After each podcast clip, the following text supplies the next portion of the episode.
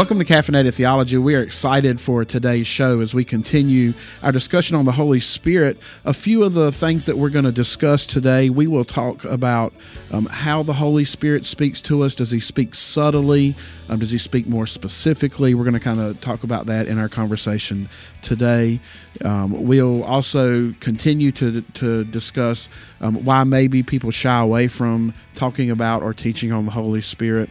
Um, one of the big questions we're going to tackle today um, is how to deal with when we hear people say the Holy Spirit led them to do something or to say something or believe something that is contrary to what is in Scripture, and also how to correct those things in love. Uh, so that's what we will be discussing today. We are reviewing coffee from Great Commission Coffee Roasters, and we are joined by our friend Dr. Danny Price. So uh, stay tuned for Caffeinated Theology, and we look forward to discussing God's Word with you today.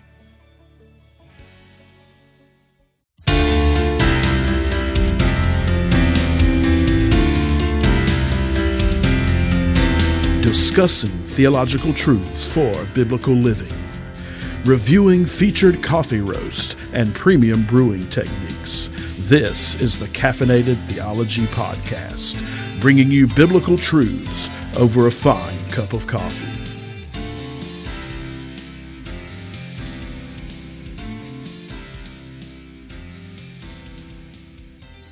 Well, welcome to Caffeinated Theology, uh, episode number six. We are in season three. Uh, season three has been devoted uh, mostly to the study of the work and ministry of the Holy Spirit. And we have taken some, maybe uh, some rabbit trails here and there, but that's all in good conversation. Uh, today we are going to be looking at the Holy Spirit as far as the Holy Spirit leading, guiding that aspect, and uh, we'll talk about some things as to um, why people don't study the Holy Spirit. We'll kind of continue on that uh, that topic for a little bit. Uh, today uh, we have with us Mr. Danny Price, who'll be joining us on the podcast. We've had a little bit of a break. Uh, because um, we've had a few things happen in our lives, and so as life happens, uh, we can't always rush to do a podcast. So uh, here we are today, episode number six, joined by Danny Price. Welcome, Danny. Um, why don't you just give our listeners just a little bit of uh, a background, as uh, maybe maybe a few minutes as to uh, how you come to know the Lord, and maybe how you used um, your vocation as an avenue for for ministry. Okay. Well, uh, if you're from Martin County, like I am, you may uh, know me as Dr. Price. I don't really know that guy anymore. I'm a retired dentist now, working on six years after 44 years. Uh, but I'm a Martin County native. My wife I was born in Martin County. I went away to school, got educated, etc. And it's very interesting. Larry mentioned about uh, my testimony. Uh, we grew up, my wife and I, going to church, but never really experienced uh, being born again, being regenerated, whatever. Uh, and uh, some events happened in my life uh, that sort of alienated me from God. And by the time we came to Williamston at 26 years old, uh, we were doing a startup dental practice, and a pastor moved in next door. I said, "Oh my goodness, that's what I need. Somebody to look over my shoulder." Uh, but anyway, as time went by, over a few weeks, we just kind of developed a little relationship, and uh, finally, he asked us to uh, come to a church service. And the Holy Spirit is obviously doing a work of conviction in our hearts because our eyes were open to what grace was. I, am a just type A personality, driven, got to get it right, right now, a perfectionist. Uh, all of those things are great for being a dentist, but for out in the real world living is, is pretty stressful. And for the first time, I realized that uh, no, you're not perfect. You don't need to be perfect, and that Jesus Christ died for my sins. And when I trust in that fully, all my sins are taken care of, and He's invited me into a, a relationship with Him. Mm-hmm. Uh, and so we've been building on that and uh, my wife got saved uh, a few weeks after that. And then, so far as dealing with people in the public, uh, you know, seeing 30 people a day and the interchange there it was a wonderful experience. Uh, I had opportunity to share Christ with people, uh, get to know people, uh, pray for things in their life, those kind of things. And uh, and now here at Piney Grove, uh, they allow me to teach some uh, Sunday school class. Yeah, I think people enjoy it. Yeah, they do. and uh, we have a little small group Bible study in our home, Mm-hmm. Trying to bridge a gap with the, uh, a different generation that were, with all the technology now, uh, the world is different. Uh, how can we apply the gospel to that? You know, I have three children in their 40s, have eight grandchildren. Uh, you know, as I told somebody, heck, now when a baby's born, they got a cell phone in their hand coming down the birth canal. Well, that was a little different than the way I was raised on the farm. But, but how do you incorporate the gospel into that? Uh, Yeah. how, how do you give meaning to life when, when you have that? Uh, So that's challenging, but that's sort of the, Okay. as Jeannie and I are winding down our life, we want to just share our experiences and, you know, whatever way that goes. Right. Well, good. Uh, we're glad to have you with us today. We're glad to have you serving next to us in uh, this local, the local church setting. So it's been a blessing, uh, seeing how the Lord has used you and and has grown, has helped to grow this church. All right. So today we're going to move our conversation as far as uh, talking about the Holy Spirit. I think we've asked every guest that we've had on at least in regards to this season this question. So I'm going to ask you this also, Danny. Um, why do you think it is that people shy away from studying the Holy Spirit or uh, investing a lot of time in, in knowing what the Bible says about the Holy Spirit? Why do you think it is people shy away from that? Well, when you start talking about just the word spirit, uh, you know, it's sort of mystical, hard to put your finger on. It's not material, and uh, I think people misunderstand that. Maybe they're a little bit afraid of it. Maybe they've heard about miraculous things that were attributed to the Spirit. Uh, those kind of things, and, and, and I agree with you. People do shy away from it, uh, maybe from ignorance and a little bit of fear and not quite knowing how to handle that. I mean, you read about Jesus doing healings and then in the early church things that went on and we wonder is, is that for now or you know, there's a lot of questions there. Yeah, that's right. Because it's what some people consider maybe an otherworldly kind of thinking about God um, in the sense of spirit.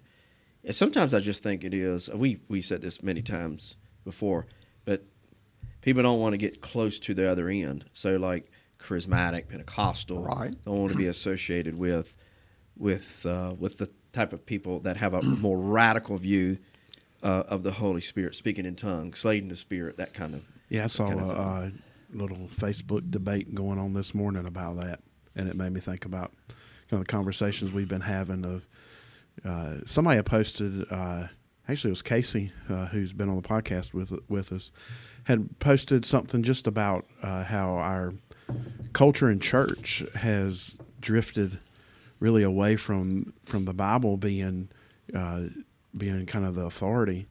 Uh, I think most people, if you ask them in the church if they believe the Bible, they'll say, "Yeah, I believe the Bible." But the post was kind of about how the practice has become more of uh, people will tend to ignore some things the Bible say if it doesn't line up with with their uh, desires and and and all of that. And somehow somebody out of that got a got speaking in tongues from out of that, and kind of to me that kind of almost showed that they already know in their heart that they're reaching on Yeah. the the practices that they're using in speaking in tongues. If they got that out of uh, you know the church has drifted drifted from the Bible to self, and uh, um, just watching the the debate back and forth, uh, you know they used uh, Holy Spirit, Spirit filled, Holy Spirit, and and they were attaching it to these things that just aren't necessarily biblical. And, we say that. I hear people yeah. say that all the time. Spirit filled. and I know I know for me, uh, I I try to kind of be careful when I'm talking about the Holy Spirit that we stay biblical mm-hmm. and not be misconstrued with with maybe what some more charismatic uh, ideas of the Holy mm-hmm. Spirit are. So that's kind of something I've talked about throughout the season yeah. when we pondered that. Is I know as far as teaching in the church, uh, we we are, we kind of have this. We want to take care not to be associated with something that's kind of mainstream, a mainstream misteaching, if that makes sense. Right. But it, it, but we don't need to neglect it either. So. Yeah. Yeah, that's really kind of the core of why we started this podcast. For one thing, is um, what we saw was there's a disconnect in the church with with uh, with sound teaching, you know, and their and their membership within the local body. Mm-hmm. What I mean by that is we've had some folks who would go to another church, um, leave this church, go to another church that believes what what we have considered almost borderline heresy as far as works based mm-hmm. salvation mm-hmm. is concerned. To me, that's heretical. You add works to salvation, to me, that is that's heretical. And yeah, so we've had by having people drift to those churches without ever thinking really about why they're leaving is really why we started the podcast, and we wanted to make it theolo- theology is a practical thing. But yeah, the Holy Spirit is one of those things where people will, um, when it becomes pragmatic to them, you know, means to an end kind of thing, they'll gravitate to these radical teachings of the Holy Spirit. We just need to be spirit filled, and we not I had a I had a person tell me I don't I don't ever read commentaries. I rely on the Holy Spirit. Wow. Yeah. I don't ever read commentaries or well, really what you're doing is when you have a when you have a commentary, it's like you're having a con not really having a literal conversation, but you're conversating with the authors who who over the years mm-hmm. you have stood on their shoulders, you know, of these men who have studied. I think of uh, John Calvin, Jonathan Edwards, you know, these men who have invested their life to knowing what the Bible teaches. And so you're just going to say, away with all that. The Holy Spirit didn't lead them. Yeah, no, that's that's not right. And, well, and you know that statement sounds nice. Uh, you know, I'm going to be led by the Spirit. It sounds nice, and it reminds me of uh, something I read in a bulletin at a, a church from a different denomination. Um, I had been asked to go help somebody sing at this church, and the whole back page of the uh, the bulletin essentially said we don't hold to any creeds, any man-made philosophies, any uh, any statements of faith, anything like that. Um, we only adhere to the Bible. And I was like, that sounds great, but this is a creed. What yeah. you're saying, what you wrote right here, mm-hmm. and and in this idea of is I only am led by the Spirit well, you know, as believers, we are led by the Spirit. But uh, anytime anybody says something uh, yeah. about the Word, about the Bible, about the faith, um, it's it's a person mm-hmm. talking. Um, it comes from the Word, but that's just that's just part of expounding on the Word. Is is mm-hmm. God speaks uh, to us, and we talk we talk about it and discuss it, mm-hmm. and um, the idea of it only com- is only going back to the word is great, and that, that's where we should be coming from. But uh, it's required for man mm-hmm. to kind of bring it out and talk about it and right. and share it. And, and that just goes to show you that that is one of the reasons that people shy away yeah. from studying because it becomes this gnostic thing where you know you're walking in the grocery store, you know, and the and the Holy Spirit showing you what cereal to buy or you know oh. odd things, you know, that. My wife, when we first got married, uh, uh, some friends of mine, uh, we happened to come across and, and we weren't expecting to see them. And um, I kind of went off, me and the husband went off, and I don't even remember what we did. We might have gone fishing or riding four wheelers or something. And uh, my wife and his wife went to the store uh, and they had been married probably four or five years, and we were newlyweds. And she she come back and she's like, "Who are these people you just introduced me to?" Because we were walking through Walmart, and she was uh, praying about which groceries to buy, talking about how she wants to be in God's will, buying the right groceries, and I was like, "Yeah, Well- I, I don't know how to answer that." Well, you look at your budget Yeah. for one. That's how you be good, be a good steward. That would be a good, that would be a big part of it. What's my budget? yeah. how that intertwines and uh, it's just just fascinating. And this idea of uh, being spirit led, you'd have a conversation at the office occasionally with somebody, and depending on your church background, that can mean a lot of different things. It can be like Jason, you were talking about. Uh, yeah, do I buy this box of cereal? or another box of cereal or whatever. We had a, I remember a fellow I was talking about. He was wearing a blue shirt, and he said, "Well, the Lord told me to put this shirt on today." Mm. Now, when people say those kind of things, I, the antennas kind of come up Yeah, on my ears, yeah. like, now what does he really mean? Uh, Do you think? Do you think that's um, maybe? Uh, I mean, I, I I try not to judge people on motive, you know, but do you think to some degree that might be a display for folks to show how maybe spiritual they are or super spiritual? I think I think part of that is, you know, yeah. it's almost ostentatious uh, in a way. But uh, how that integrates, uh, I like Dallas Willard, uh, uh, who wrote Spirit of the Disciplines. And uh, he's a philosopher, uh, theologian.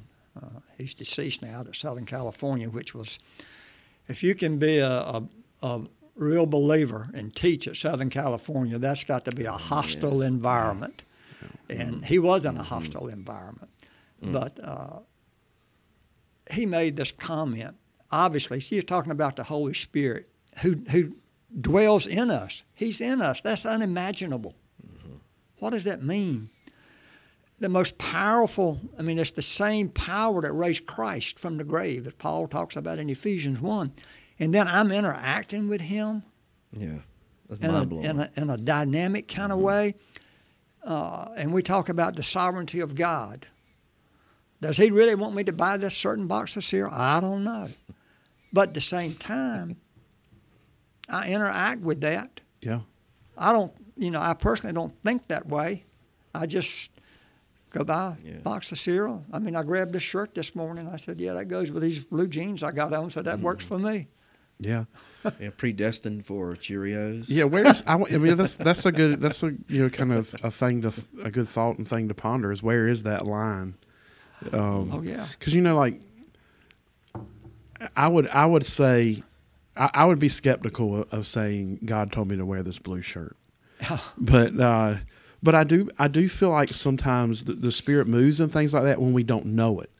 I like there could we could have a, a shirt that is maybe from some random uh, surf shop company we bought at the beach, and we wear that shirt a certain day, and the Lord brings us into a path, and somebody says, "Hey, when did you go there?" and it starts a conversation. Yeah. and I say a, a kind of an example um, of that. We we actually talked about this a little bit last night.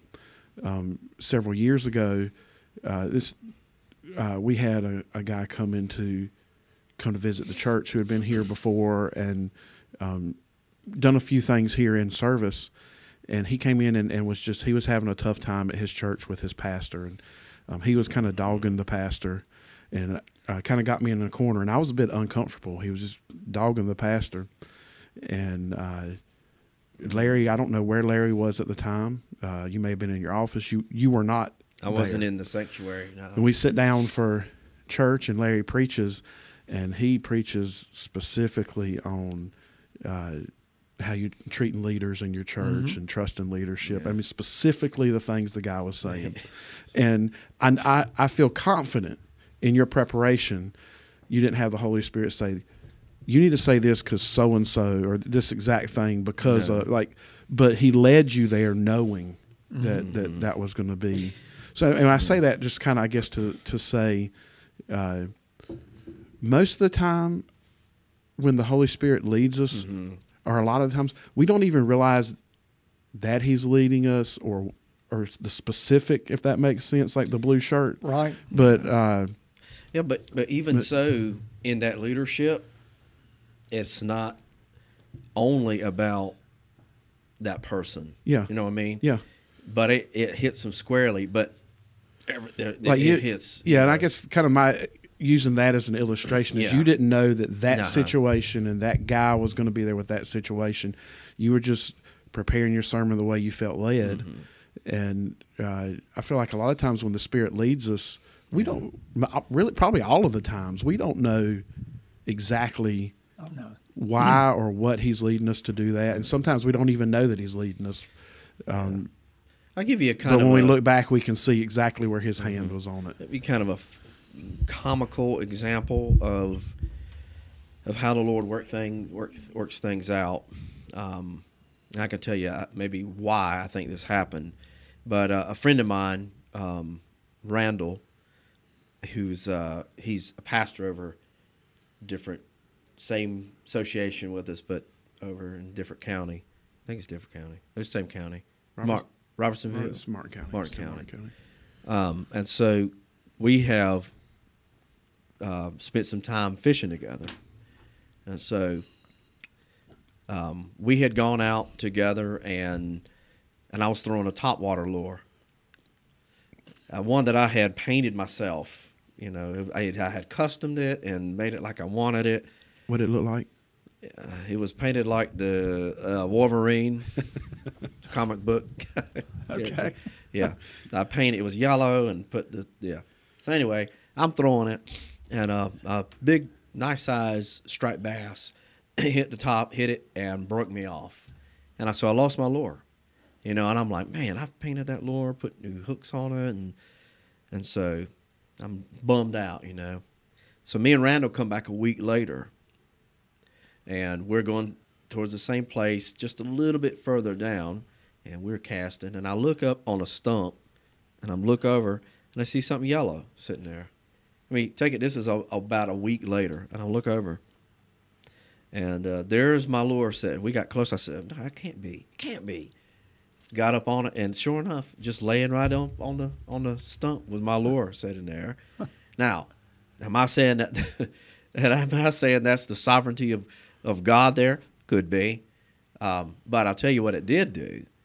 Me and both Randall and myself rejoiced over a stupid lure because we counted it as the sovereignty of God, but it brought us two together in fellowship. So I think sometimes Yeah. the Holy Spirit uses things like that, even small things, to bring us together um, in fellowship. Now, I'm not, you know, would say that's the work of the Holy Spirit. Maybe, maybe not. But I can tell you what it did do. It brought us, like I said, brought us together in in some fellowship in that mo- mo- moment, and and almost in that same moment reminded me, even while we were fishing, God is sovereign, because my mm-hmm. our minds are on. Okay, we're gonna throw up here, catch this, and and sometimes we drift. Our minds drift away from thinking of the things of God. And He's like, in the even in these moments, He's sovereign. So how do you deal with a day when you just don't catch nothing? Then He's still sovereign. I have those days a lot. I'm just thinking, mm-hmm. you know, while we're chatting here, that, that with regard to the Holy Spirit and, and, His influence, it's that it's that kind of dynamic, intimate relationship. And of course, the most intimate relationship that we know is in marriage that we experience. Mm-hmm. And I know I don't go around now. I mean, we in less than a month we'll be 54 years. I don't consciously think so much. Virginia would like that. No, she wouldn't like that. I've learned over 54 years what makes for a good relationship. Mm-hmm. And I think we fall under the influence of the Holy Spirit as we know Him, as we study Scripture. And we don't go up there and say, hey, I need that blue shirt. We just go in there and Yeah. pick a shirt. Yeah, I that's mean, good. and- that's good. yeah. yeah, yeah. Like that. That's right. That's good. And that and that takes t- prayer, preparation, and know what the Bible says about the Holy Spirit. Absolutely. It's a building process. It's a long, long, long process. Well, uh, Larry, we we've already uh, had a good conversation. Uh, uh, thank you, D- uh, Danny, for being with us and, and joining in on a good conversation already this morning. Um, do want to take a moment uh, before we uh, continue talking uh, on our topic of uh, the doctrine of the Holy Spirit. Um, Larry, tell us about the coffee that we're gonna that we're drinking and that we're gonna review at the end. Okay, this is Great Commission Coffee Company. Mr. Danny brought this to us to, to try. Um, this is from Sylva, North Carolina. Danny, tell us a little bit about how you picked this up. Well, this was we were out visiting our daughter. Sylva's is about an hour west of uh, Asheville, and there's a little I call it a little hole in the wall grocery store. Mm-hmm. You wouldn't expect them to have coffee beans. Yeah, yeah. uh, but we've been there before, and the coffee is pretty good. So I was picking this up and kind of sniffing, trying to get a little bit of the aroma. I said, "That's that's probably pretty good." And then I got to reading about it. Mm-hmm. And this is Great Commission coffee, yeah. and uh, they say on their packaging that any profits uh, they give to global missions, and they got a little mission statement there. I said, "Well, that'd be great to try." Yeah, and, certainly. Uh, yeah. Um, so it's greatcommissioncoffeecompany.com is the roaster, but there are a few things on the bag that really stand out. So one is the Great Commission, uh, Matthew 28, 19, go therefore and make disciples of all nations. And then on the other on the other bind binder on the other side, I guess you could say, is uh, set in motion ministry. So uh, set in motion it says provides families living in poverty in rural uh, Latin Latin America with Bibles and uh, discipleship bikes, tools, mm-hmm. and other provisions. And so it says its goal is to equip families to better meet the daily need, daily needs, and grow in their faith in Jesus Christ, experiencing hope and joy in new and refreshing ways. And so this is. Um, I am pleased to be able to uh, sample this today. Yeah, absolutely. Um, sounds like a it sounds like it's more than just um, a social gospel, if that makes sense. Yeah.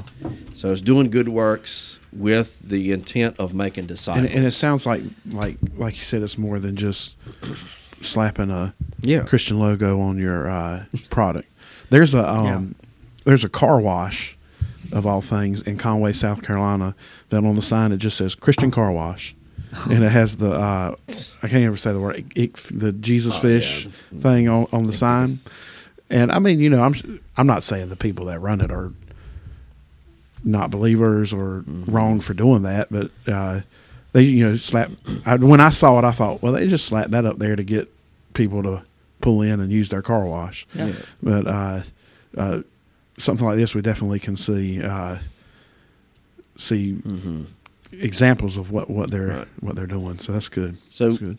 I roasted this in our vacuum siphon, um, bottled water, and I highly suggest that if you're if you live in well if you have well water or something like that. And so we'll talk about that as uh, we've been sipping on it throughout, and we'll kind of give it a review at the end. Uh, one other thing I want to mention before we jump back in to looking at some scripture um, is a couple of resources. I've mentioned this one before uh, chapter 31, I believe it is, in uh, R.C. Sproul's um, edition, uh, Everyone's a Theologian, an in- Introduction to Systematic Theology. Uh, this is a good source. Um, really, this has become kind of the undercurrent of, of our podcast. Um, everyone's a theologian, from mechanics, right? From mechanics to doctors to dentists to pastors, of course, and you know, that's the whole idea is taking theology, studying the deep current of theology, and then making it practical instead of just information. Um, so that's a good book. Everyone's a theologian, and that can be on. Uh, you can find that on his website uh, or Ligonier Ministry. You can find it on Amazon, many other many other places as well. Most anywhere that you can get a book from. Anywhere you can get available. a book. Yeah. Larry, uh, maybe to refresh our memories, just get a little short uh, definition. What is theology? What are we talking about here? Theology is just simply the study of God. If you theos being God in the Greek, and then your ology, you know, the the study of something. Um, so you're just it's the, basically the study of God and everything pertaining to God. So systematic would start with what we call theology proper, which was the actual study of God Himself, His character, His nature, and then you kind of take that and umbrella it out. Sometimes people look at systematic theology in different ways, but we traditionally studied it from the study of God, and you work down to the nature of God, the things that He's created, um, angels, um, things like that, and then you work into the person of Christ, the work of Christ, and then the Holy Spirit, and you end with uh, eschatology. I mean, uh, yeah, eschatology in in in things. So theology is just basically study of God, and I I believe that um, uh, you know the the Awana verse study to show yourself approved kind of backs that up. You know that we are all called to study of the things of God. Yeah, and I think one of the key words in that verse is uh, rightly handling the word of truth, and that's why theology is important. Uh, theology itself is the study of God, but we want to rightly know who God is and, and rightly handle His word and rightly uh, serve Him. And without theology, uh, it, you can't do that. Uh, a lot of the a lot of the things sometimes we talk about on here of uh, of practices that are kind of heretical or heterodoxical come from a lack of knowing theology, knowing who God is, what the Bible says, Right. or who He is. So that's why theology is important, uh, especially in the world we live in today, where there's so many voices. And I tell my students this all the time: there's so many voices telling you what's true and what's right, and that changes every day. But uh, God is is is as the word says the same uh, yesterday, today, and and tomorrow. Yeah. So uh, it's important to have a good, firm grasp and understanding of, of who God is, Right. uh, so that we can relate and serve Him uh, Mhm. rightly. So I'm hearing you guys say then the best source to know about God is the Scripture, Yeah, absolutely. not experience. Yeah. Which that really can. I think the reason I, I was thinking that line that really clouds our understanding of the Holy It Spirit. does. People go back to an experience that they've had, and uh, Yeah. you know, And, that, and that's big. Like in um, like uh, before we say this, we have friends in Pentecostal and Charismatic, but that those denominations are really experience driven. Mhm. Um, looking for a fresh, new revelation, or God told me this or that or the other. And I think why Reformed theology is so um, attractive, I guess, for for many, is Reformed theology has a good view on the depravity of man. And when you think about um, theology, Reformed theology would say we move away from all self centered study of who God is. It's not about me, okay, because it's it's about Him and and the sovereignty.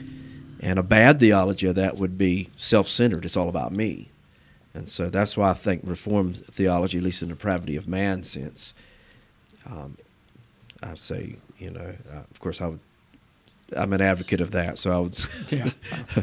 but but yeah, that that whole um, we talk about experience over Scripture. I give you an example of that, and I was talking a little bit off camera about this, but um, I remember getting a call from a person.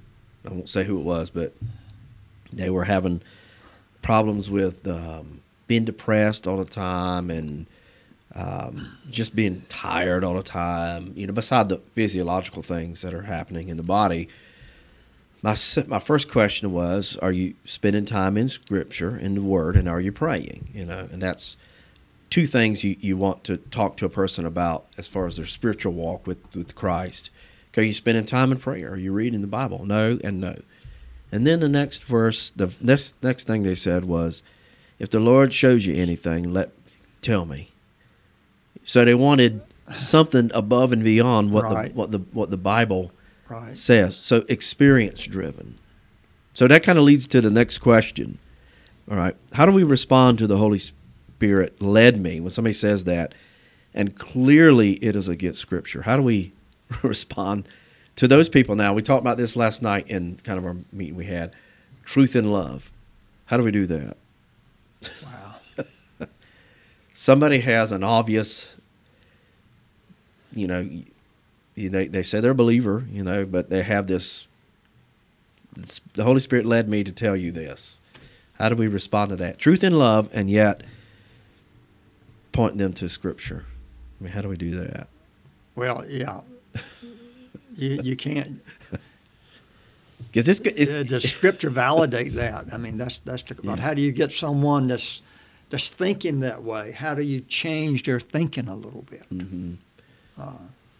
That's not going to be a, a one no, line. Yeah. no, Well, I, I think, I mean, if you, you take them to Scripture, you can do that without being uh, unloving.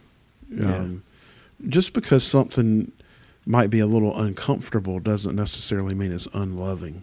Uh, somebody might perceive it that way. Uh, but I think if you know if we take care to be as loving as possible, but to take them to the Scripture, um, I think we're doing what we're called to do on that. And uh, um, the the question after that is, what if they, when you take them to Scripture, they still uh, Mhm. Hold to this unbiblical? and that's happened. Yeah, that's Oh, happened. Yeah.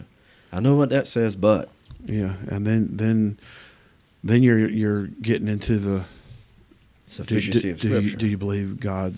Do you believe that Scripture is actually God's word? That it's uh, you know, if you believe that it's God's word and it comes from Him, Yeah. Scripture teaches us God's unchanging. His, his- you know, He's His His His righteousness is is what it is, and it doesn't change. And see, then you kind of it's, it's difficult to go down that Yeah. road with somebody.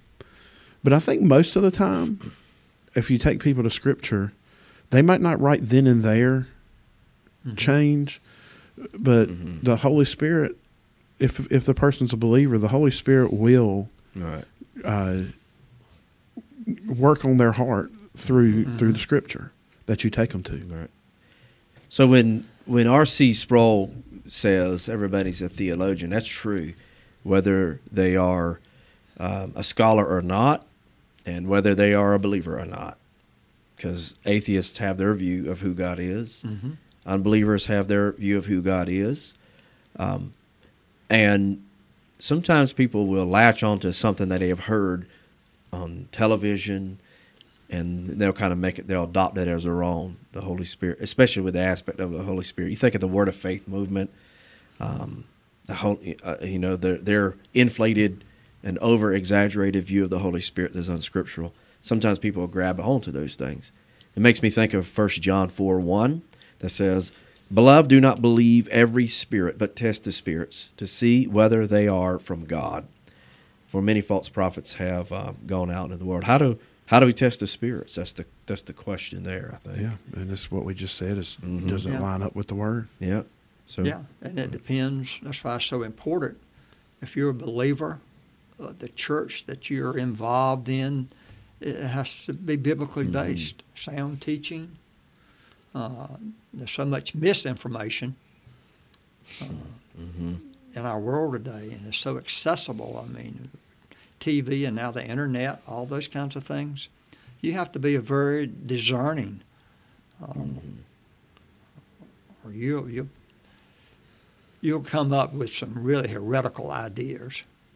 And of course, Satan's working in our minds. He's trying to implant that. That's that's why I appreciate Jason's work with with the young people. I mean, they are bar- there's a barrage, Barrage, of yeah. information out there, Mhm. and how do you ex- how do you deal? How do you explain to them that sounds good, Yeah, but it's just not true. It doesn't line up with what Scripture says. and regularly, regularly, Yeah, not just with students, but with uh, uh, grown people in the church, but regularly, I hear false ideas about God that, and sometimes I know exactly where they came from, from something they've seen or heard on TV or on a uh, social media, and it's, it's regularly just trying to bring it back to the Word. What does the Word say? And it's, you're right. It's to this day and age, but it's not just with young people. It's constantly we have all these voices uh, speaking of, and that they like to. And I've I've, been, I've said this forever. They like to. People like spiritual stuff, oh yeah, that draws attention. and yeah. uh, um, because people like spiritual stuff, when they hear things about God or whatever, they'll listen.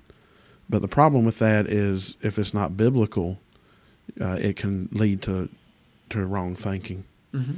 and and uh, as long as you don't say the name of Jesus, you can talk about God all day long. So there's so much stuff out there. Is that that Right. idea of God is a God Yeah. disconnected with Yeah.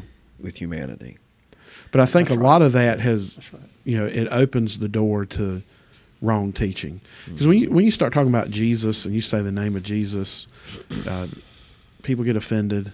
Uh, they know they it kind of narrows it down more to what you're talking about. Um, there's still a lot of wrong teaching about Jesus as well, but I think a lot of like the uh, cultural misideas about God have come from these more broad uh, um, portrayals of who God is in media and um, just in society. And you got the whole progressive movement now too. Um, I, I haven't heard much on the Holy Spirit from the progressive movement. Most of it No. has been about the person of Jesus. Yeah. uh, who uh, I even heard somebody say, I mean, it's been maybe a couple of weeks ago that Jesus was non-binary, Yeah. not male or female. Uh, there was there was a church somewhere in the last month, somewhere in the United States, that they prayed to the God of the pronouns. Uh, oh yeah, churches. And that church is still standing. I'm surprised the Lord yeah. didn't bring they it did. down. It, it's if I if I can find the link to it, I might. Mm. I don't even know if I want to put that in the Mm, well, description, but uh, it, it was it kind of went a little bit viral in the in the theological circles, of just kind of saying where where have we come to where Yeah. how did we get here? That's a good question. Yeah, Yeah. Well, If you're an unbeliever and you're inquisitive a little bit about spiritual things, about God, about Jesus, you've heard this tidbit, that tidbit. But when you look on the landscape of quote Christian, Yeah. it's so muddled It is. and so much stuff masquerading.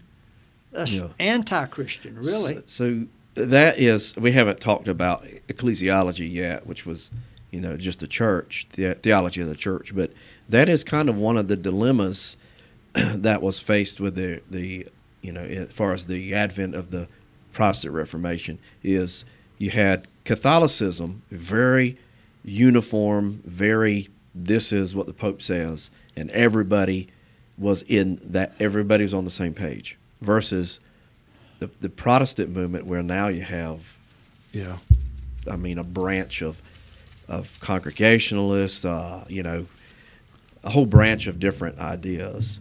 Not saying that the Roman Catholicism is is right um, but you you can see kind of where uh, over church history where everybody uh, not everybody but there was a whole branch of different thoughts and ideas. So that was kind of the dilemma there but um, I don't know where, as far as the modern culture, I really don't know where we've come, how we've got to this point. Um, and I, and I do think in some way that our the advent of social media plays a lot into it. yeah. Just I, I still think it mostly boils down to, at least in the American church, believers just aren't in the Word. Don't know don't the know what Word. they- They, don't know what they believe. And uh, um, what was the verse that you used with that truth and love? Um, Ephesians four. yeah, I think so. um, you talk about with the thing, yeah, being swayed by every philosophy and, and Vain philosophy. vain philosophy, and when you're not in the Word, that's that's what you're susceptible to. Mm-hmm. Yeah. Ta- It talks about in yeah, Ephesians four Right, fourteen yeah. about being tossed about. Yeah. And it's interesting the the verse that Larry uh, uh, referenced in First John. The first word is beloved. These are believers that Yeah. John's writing to. yeah, yeah. I mean, It's the same root word for agape in that this unconditional love with legs kind of thing, um, love in action thing. So yeah, that's that's yeah. As far as as far as believers, like, I think I'm you know I I kind of would echo what Jason said that a believer who is has been uh, regenerate, truly regenerate, you can't walk in unbelief and without the Holy Spirit uh, drawing you back to Himself and right teaching. You just you can't go on in wrong teaching perpetually uh, without there being some calling out of that thing. So, all right. So let's uh, let's kind of think look, think a little bit further. Um, we know that the Holy Spirit's not going to um, entice or move somebody to to to take action that is unholy or unscriptural. We've talked about we've talked about that already. Lead to Scripture.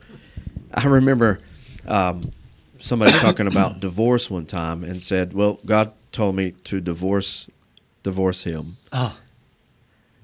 And uh, I said, "Well, wh- where's that in Scripture?" And so, you know, I don't think God would entice somebody to do something that is contrary to His Word. Without she just didn't she just didn't want to be in the marriage no more, kind of thing. Um, but used God as kind of the crutch to say He told me to. But um, it has been said that people who care about theology are not loving people. So I already mentioned truth and love. That say people who are theolo- the- theologians, and sometimes people who say they are Calvinist or Reformed in their theology, but some of they're unloving people. They, I've heard that accusation before, um, and they would say that they care about the they're not loving, they don't show love, and um, and they would say they're more concerned with being right about something than they are with loving people. What do you say to what do you say about to a person that espouses that thought? They say, "Well, you're you you just care about theology and um, you know you you're not showing love. You just want to know about God. That's all you care about, showing no love." What do you say to that? Well, I was playing golf with somebody one day that had not played very much, and I don't know if what you know about golf, but Jason, you would know this. If you hit the- golf ball in the sand trap, Yeah. the golf rules say you don't touch the ball, you don't move the ball, you don't take a practice swing and all of that. And this guy was over there taking a practice swing and this, that, and I just sort of gently said, you know, you can't do that in the sand trap. And he was offended. Like, what do you mean? and Don't you know the Don't you know the game of golf? It's yeah, I mean, don't you know the rules? I mean, is, is, is that if you're going to do that, then is that really rules? I mean, so is, is Christian living, if it's not biblically based, is it really Christian living, or are we just trying Mm-hmm. to justify a tradition we have, or maybe Right. something we heard? I mean, it's. But I agree with what Jason said earlier. When you in that kind of conversation, you need to be loving and understanding, and let the Holy Spirit work. Yeah. Don't come down with a hammer. That's not going to work. yeah. Yeah, it's. I mean, and it is. It's another one of those things of just trying to be sensitive to how the Holy Spirit brings you to talk to someone about it. Um, but at the end of the day, sometimes just when people are faced with things in their life, I mean, we all can kind of be this way. Things in our life that we need to be working on when it's revealed to us, it's not comfortable. True. We don't like it. And sometimes the reaction can be negative. And uh, sometimes people never get past that negative reaction. And really, that's just a, uh, a, a display of our sinful nature. The you know this we don't like to be told Mm-hmm. when we're wrong. We don't like to be told when we need to adjust something in our life. But part of what the Holy Spirit does for the believer is uh, it helps reveal that to us and grow us through it. And one of the things I, I talk about a lot in apologetics is uh, this is how we know one of the ways, the practical ways we can observe the truth of God's Word. Uh, when somebody reads from pick your pick your uh, religious text that's not Christianity, whatever it may be, whether it be the Quran, whether it be the writings of whoever, whoever religious leader of the world. When when it's read publicly or talked about publicly, people take it or leave it. You know, it ain't no big deal. They mm-hmm. read it. That's what you believe. Yeah. Great, whatever. You start reading from the Bible, and people get all bent out of shape You had to get offended. people get all offended. Mm-hmm. And you know the Bible talks about it's God's word, living and active. Uh, it cuts to the quick, sharper than any two-edged short sword. In other words, the Spirit speaks through God's word, Mm-hmm. and it causes a reaction. Uh, you can't ignore it. You are going to react, and the two reactions are um, submission to God's authority uh, or rejection. And a lot of times, rejection comes in anger, um, comes in uh, defensiveness. Well, you're just being unloving. Uh, to answer that question, um, but even I think even sometimes believers maybe who just aren't mature in their faith will see will, won't get past that reaction of conviction, and they they kind of try to put it on the person who uh, is trying to help them lovingly, um, and they'll they'll say we they feel this conviction and their reaction is well you're just not you're you're being unloving, instead of taking the time to say well maybe the Lord wants me to deal with this. Um, but I will say, I will say, not to dismiss. I, they, there definitely have been some abuses of Oh, uh, certainly. of being so wrapped up in theology that the that I hate to say wisdom becomes your god because that's not wisdom, but thinking you're wise and and trying to know everything to puff Knowledge. yourself up can uh, can become an idol, and then when you put that on someone else, it can come across hateful um, and unloving. That's kind of the motive You know, you know so don't totally sweep that idea under the rug because there are there are folks who um, their motives for studying theology is so they can seem superior smart um, well educated you know the phd hanging on my wall. Right. you know why is my phd hanging on the wall? You know that kind of idea. Well i worked hard for that. Yeah you may have worked hard. What's your motive for that? Um, and i've always gone back to the paradigm that orthodoxy right understanding right worship leads to orthopraxy so if i'm studying about god rightly and appropriately as i should it will lead to loving a loving response it will lead to that right practice um, of, of loving through teaching and truth and love, that kind of. But also, I think our idea in society of of being unloving and what is loving is skewed. well, it's um, certainly changed. yeah. Uh, is it is it loving to when you see a brother who is doing something or, or living away or bel even just in a belief of something that is uh, harmful to them spiritually? Is it loving just to ignore it and not not try to correct so that It's for their benefit, if It's you like will? parenting a child. Yeah. I remember. I remember uh, a few years ago. Uh, I can't remember if I've shared this on the podcast. I, I think I have, but um, one of our members, uh, he has two uh, two sons that have come up through the youth group. Um, he had read something in the paper about a uh, meeting in Greenville, um, uh, like an interfaith meeting, um, saying that all faiths kind of come together and believe the same thing and find our well, you know, find our similarities and and uh, it just bothered him. And he had said he saw it had they had done it the year before, and he thought about going, and he didn't go. And then this time he saw it, and he's like, Jason, I want to go and just just stand up for God and for His Word, but I don't really know how to do it. Will, will you go with me? And I was like, Well, yeah, I'll, I'll go. And the that was he asked me on a Sunday, and I think it was Tuesday when we went. And that whole day, Monday, I was just nervous. Uh, debating is not my strong suit. I'm good like later. I'm thinking of everything says like, oh, okay, yeah. I should have said Should've that. said- so like debating in I clam up.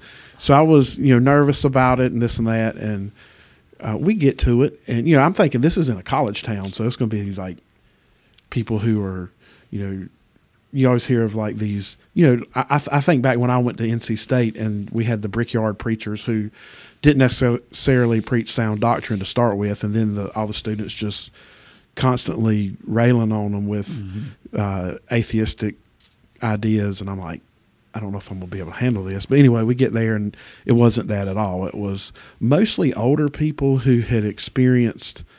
Uh, a lot of them had experienced bad or had had bad experiences in the church, and I mean there were a handful of just people who were just atheist but spiritual, if that makes sense. And uh, it really the programming of it, even though it was supposedly we're come where all beliefs are coming together, it really the programming was more. This is why you shouldn't believe traditional teachings of the Bible. Mm-hmm. And but they had a time where you could kind of it was like a round table discussion, and people were kind of telling what their beliefs were and why they thought this way.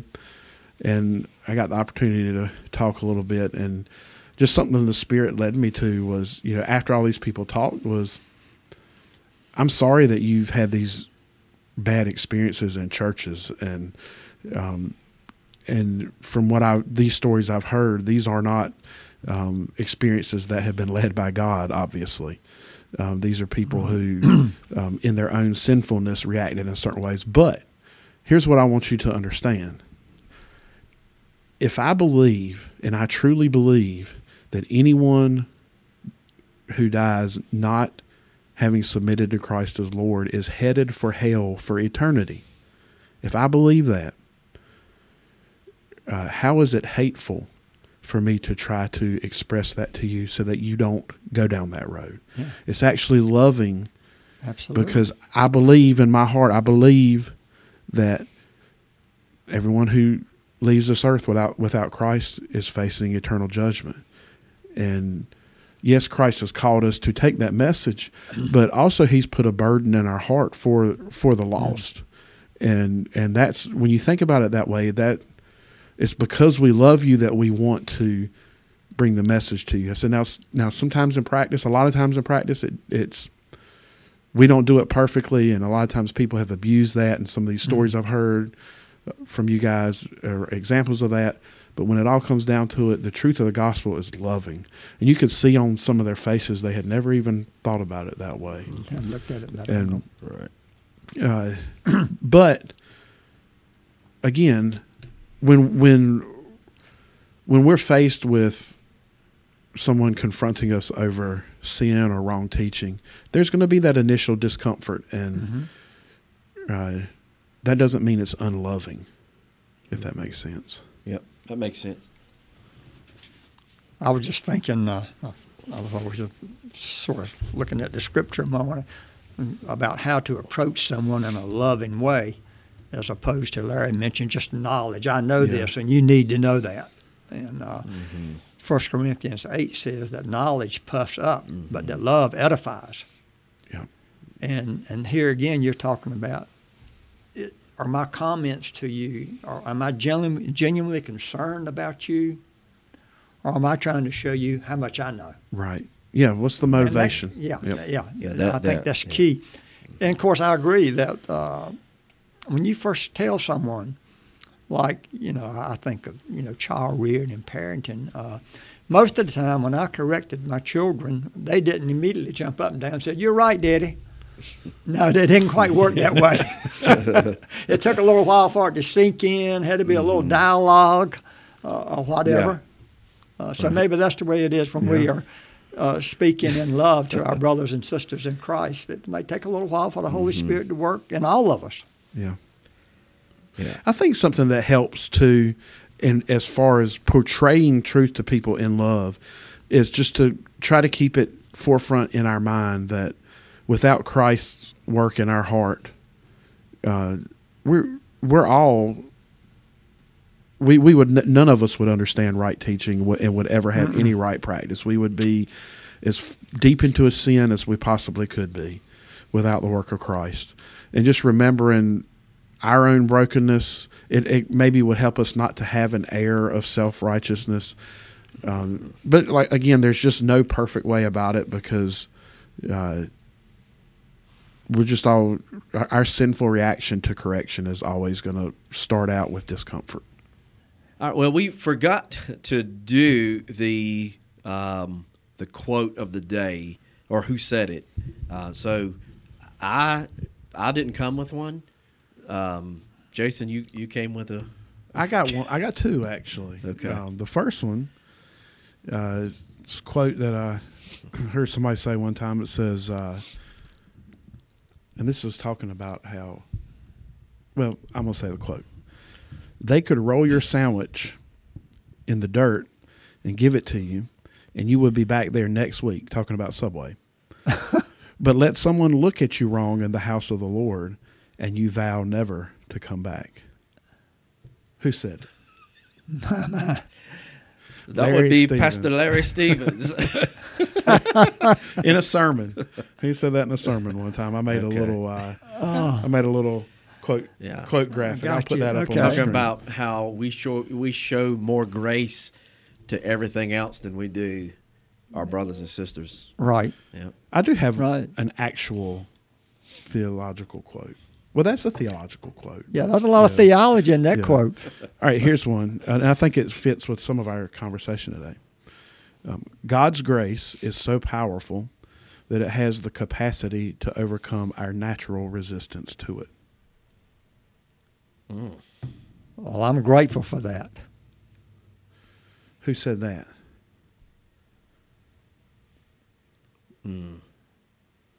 That sounds like a Spurgeon or a I don't know. I don't know.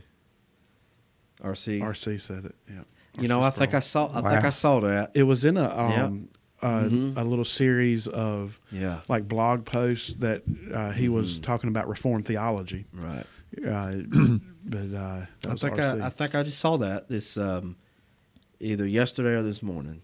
It was a little Mm-hmm. clip it of yeah. Wow. Mm, RC. Okay, cool.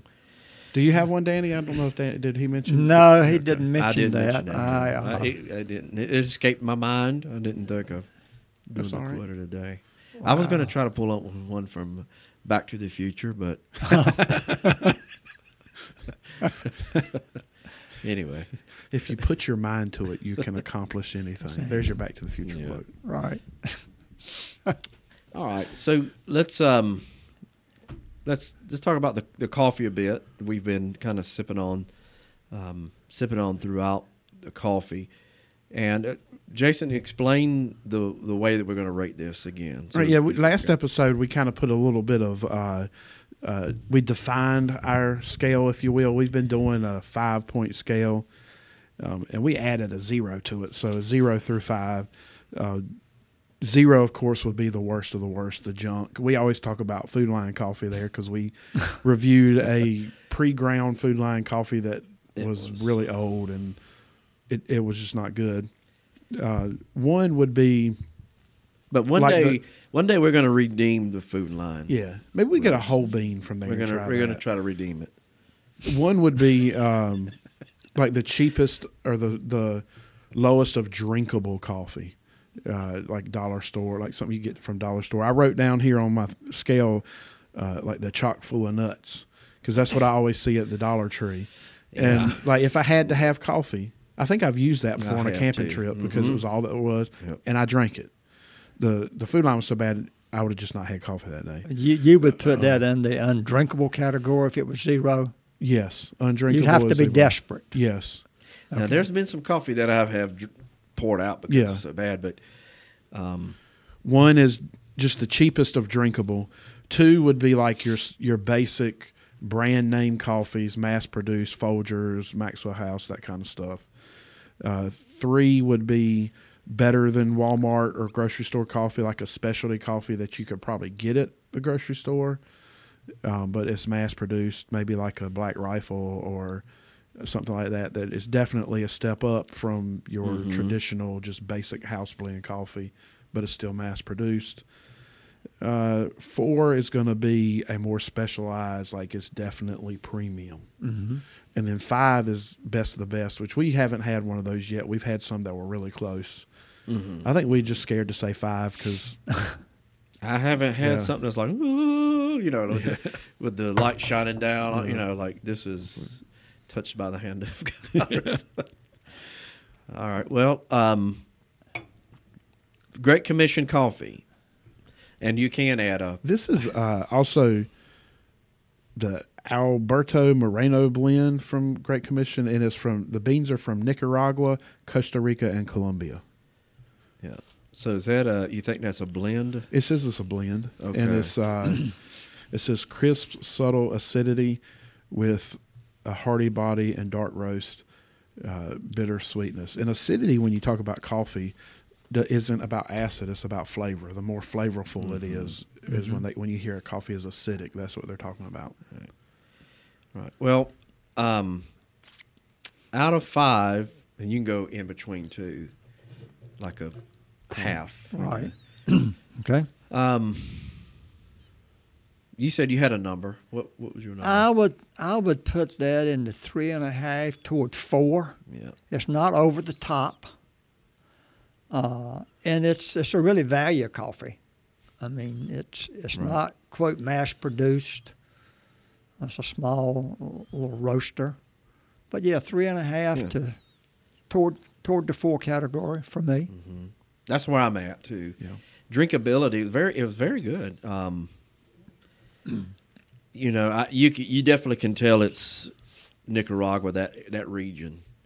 Uh, you definitely, you definitely get that the kind of earthy Yeah. taste um, in there, which I mean, I, I found it to be right at that close to close to four. Um, basically, because I'm biased to it being Great Commission coffee, but Yeah, that does that does uh, prejudice us a little bit. Well, I, I would give it a three, three and a half. Um, it's better than it's better than what we've had from the only three I really think of is Black Rifle because we've we've tried that several times, Three and it's four. better to me than that. And it may just be the the roast level. The Black Rifle is a bit too dark uh, for my for my liking.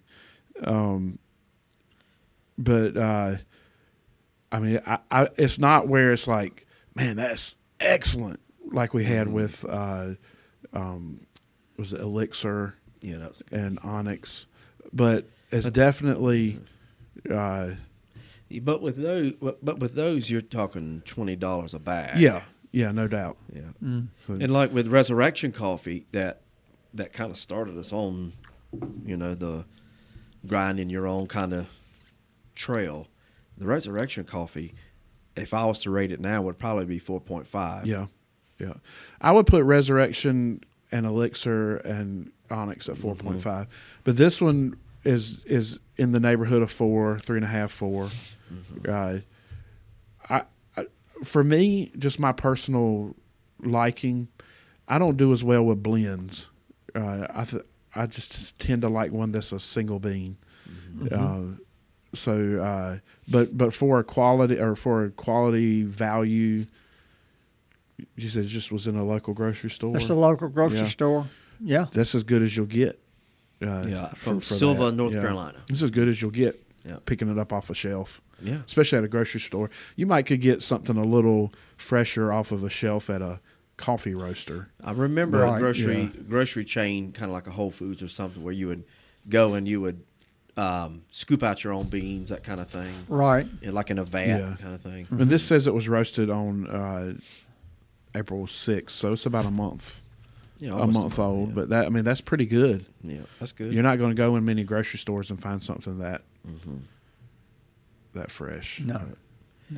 All right. Well, thank you, Danny, for joining us. Oh, thank And, you. Uh, it's been it's been good conversation. Um, if you are watching this on YouTube and you want to to follow the podcast, I'll get Jason to put the uh, the link to that at the bottom, so you can follow us on Spotify. We're on iTunes. Uh, you can; those are the two main places you can find us. It's just if you want the audio, and obviously if you're here on YouTube, well, you've already found us. So, anyway, uh, join us next time for episode number seven, uh, season three, uh, Caffeinated Theology. God bless. Thank you for joining us, and we hope today's discussion has encouraged and challenged you. Please join us again next week as we discuss biblical truths over a fine cup of coffee.